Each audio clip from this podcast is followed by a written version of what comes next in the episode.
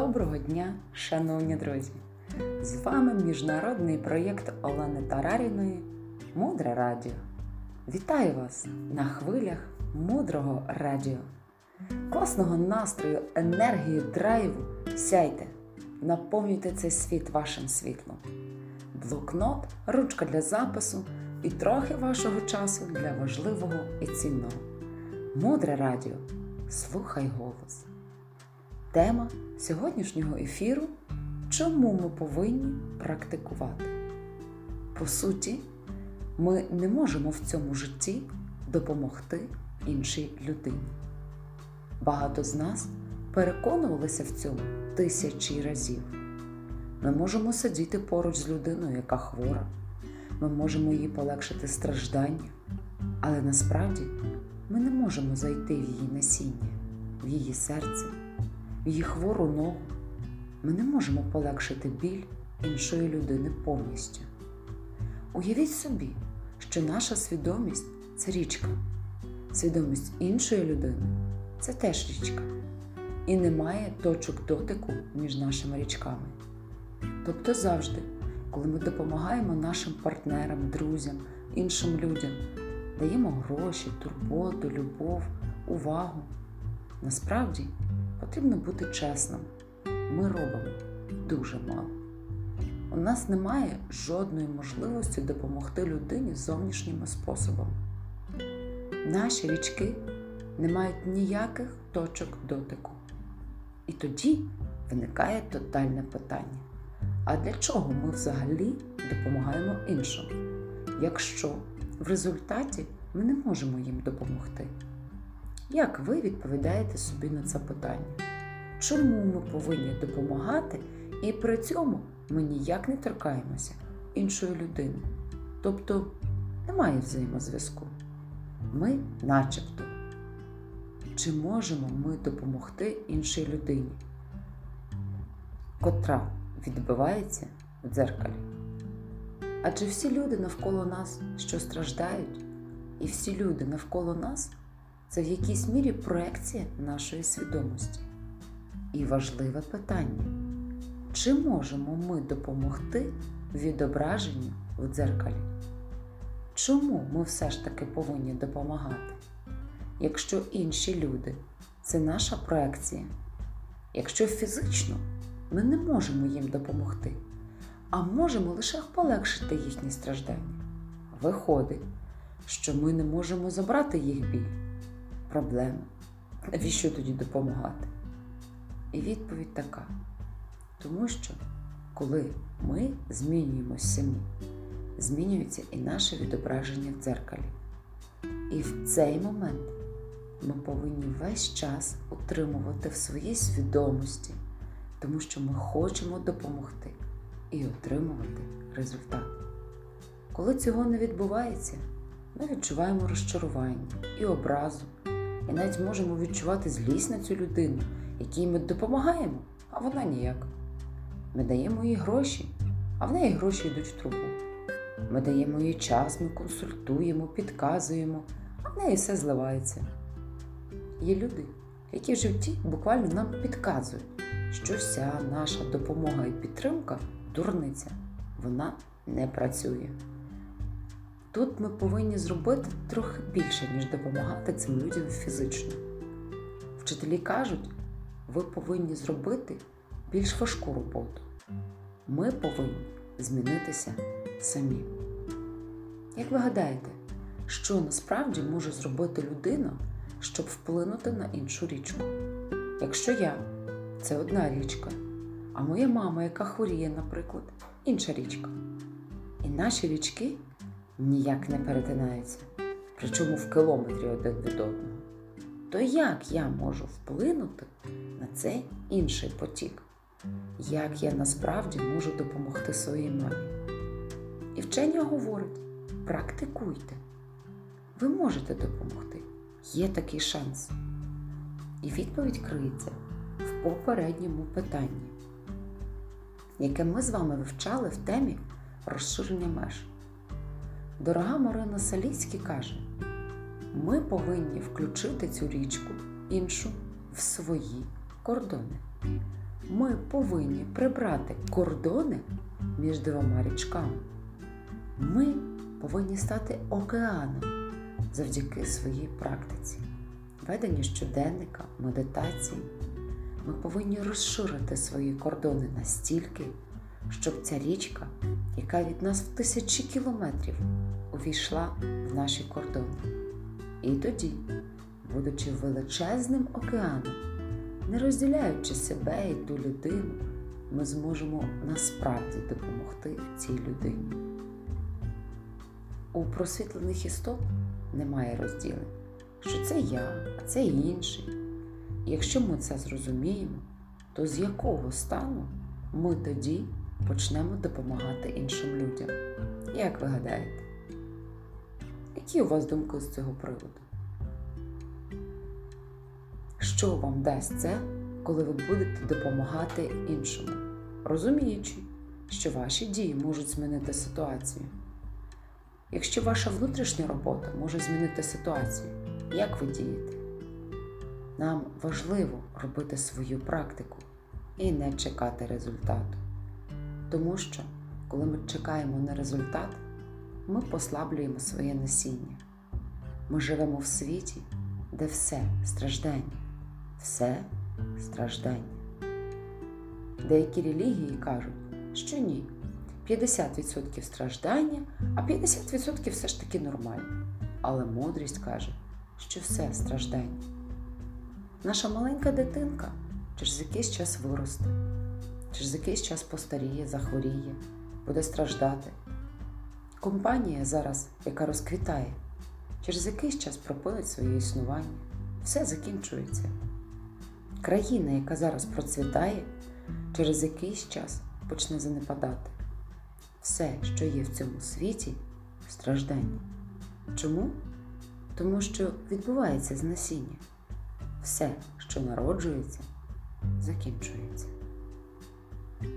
Повернемося до теми того, що відбувається, коли ми поєднуємо ці два потоки, дві річки. Насіння це те, що ми створюємо в стосунках з іншою людиною. І наші дії по відношенню до іншої людини. Тут я, а тут інша людина. І те, що ми робимо, не розділяючи себе і іншого, вже не називається кармою. У янголів немає карми. Ще раз, дія, яку я роблю, не розділяючи себе та іншого, це вже щось абсолютно інше. І це значить, що це вже увага. Не закінчиться ніколи.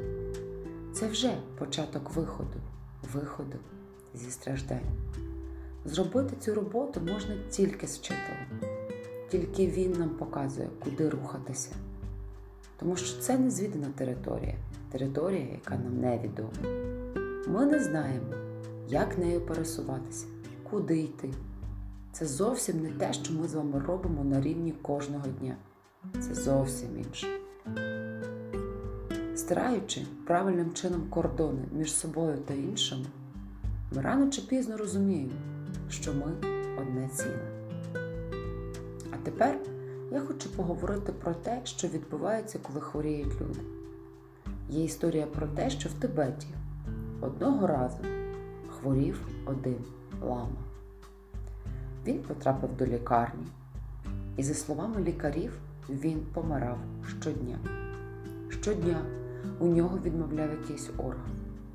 Через кілька днів він відновлювався, але щодня якийсь орган, то нирки, то ще щось, знову виявлялося в дуже поганому стані, буквально критичному. І учні не розуміли, що коїться. Вони думали, що їх учитель зараз покине цей світ. Але мудрі лами, старші лами розуміли, що коїться насправді. Деякі дуже потужні вчителі, коли хворіють, то вони хворіють дуже серйозно. Так, лама, що хворів, щодня брав на себе якусь хворобу всіх людей: хвороба нирок, хвороба серця, іншу хворобу. І через деякий час орган, який сьогодні був в критичному стані, відновлювався. Наступного дня починав хворіти інший орган. І близько місяця щодня новий орган був у критичному стані. Цей лама через свій біль і через свою хворобу так очищав хвороби всіх живих істот. Минув час, і цей лама одужав. А тепер ще одна історія.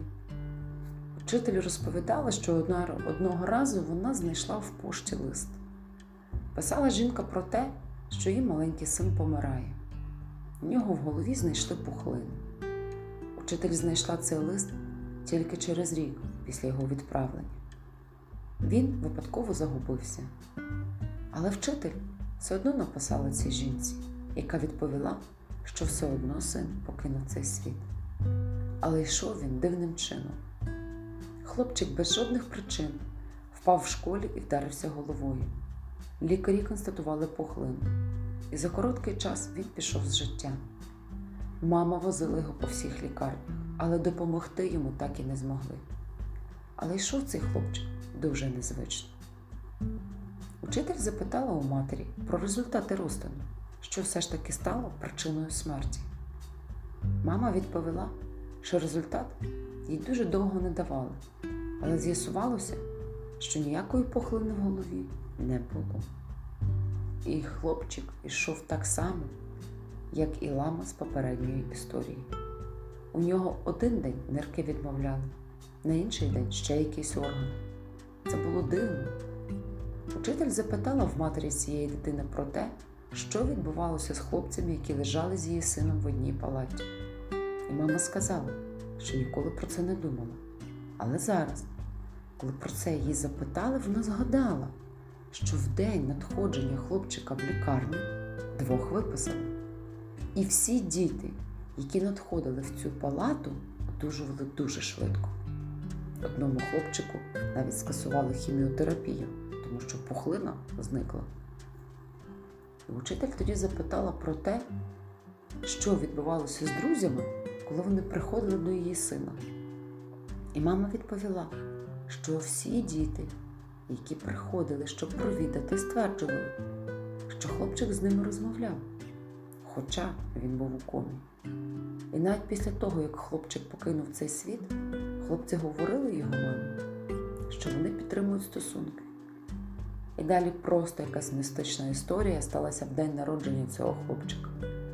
В його кімнаті, куди ніхто не заходив, сама собою запалилась настільна лампа.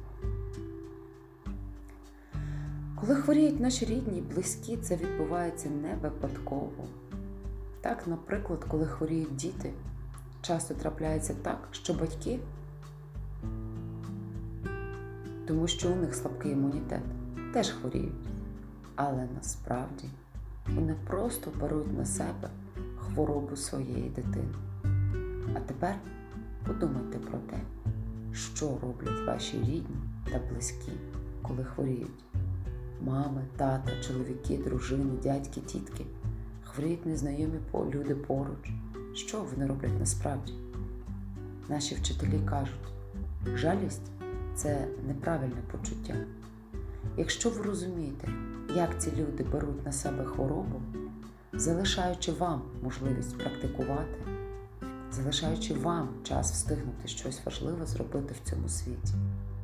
Якщо ви це розумієте і розширюєте свої кордони, то відбувається щось неймовірне.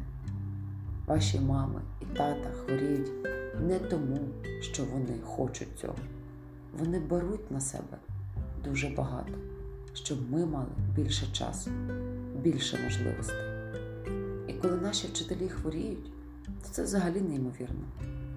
Нам кажуть, що вчителі ніколи не хворіють.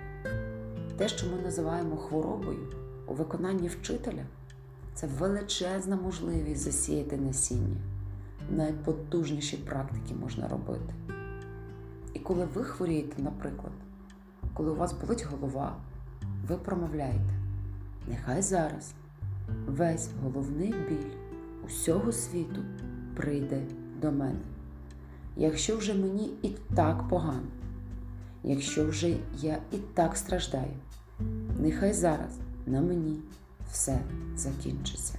Нехай всі інші люди звільняться. Великі вчителі, коли хворіють, то практикують саме так. І ви знаєте тисячі прикладів того, як інші люди брали на себе біль і хвороби. Ми просто не помічали цього, тому що не знали. І про це варто поміркувати. Придивляйтесь до своїх рідних і близьких. І якщо з ними щось трапляється, то пам'ятайте, що це завжди спосіб турботи про вас. Мені дуже подобається фраза, якою я хочу завершити цей ефір. Не проміняйте океан на калюжі. Піднімайте своє тіло вранці для практик. Працюйте над собою. Далі глибше. Залишайтеся з нами на хвилях мудрого радіо. Мудре радіо. Жити на глибині. З вами була Олена Тараріна, транскрибатор Юліана Власенко. Переклала та озвучила Марина Діньга. До зустрічі в ефірі.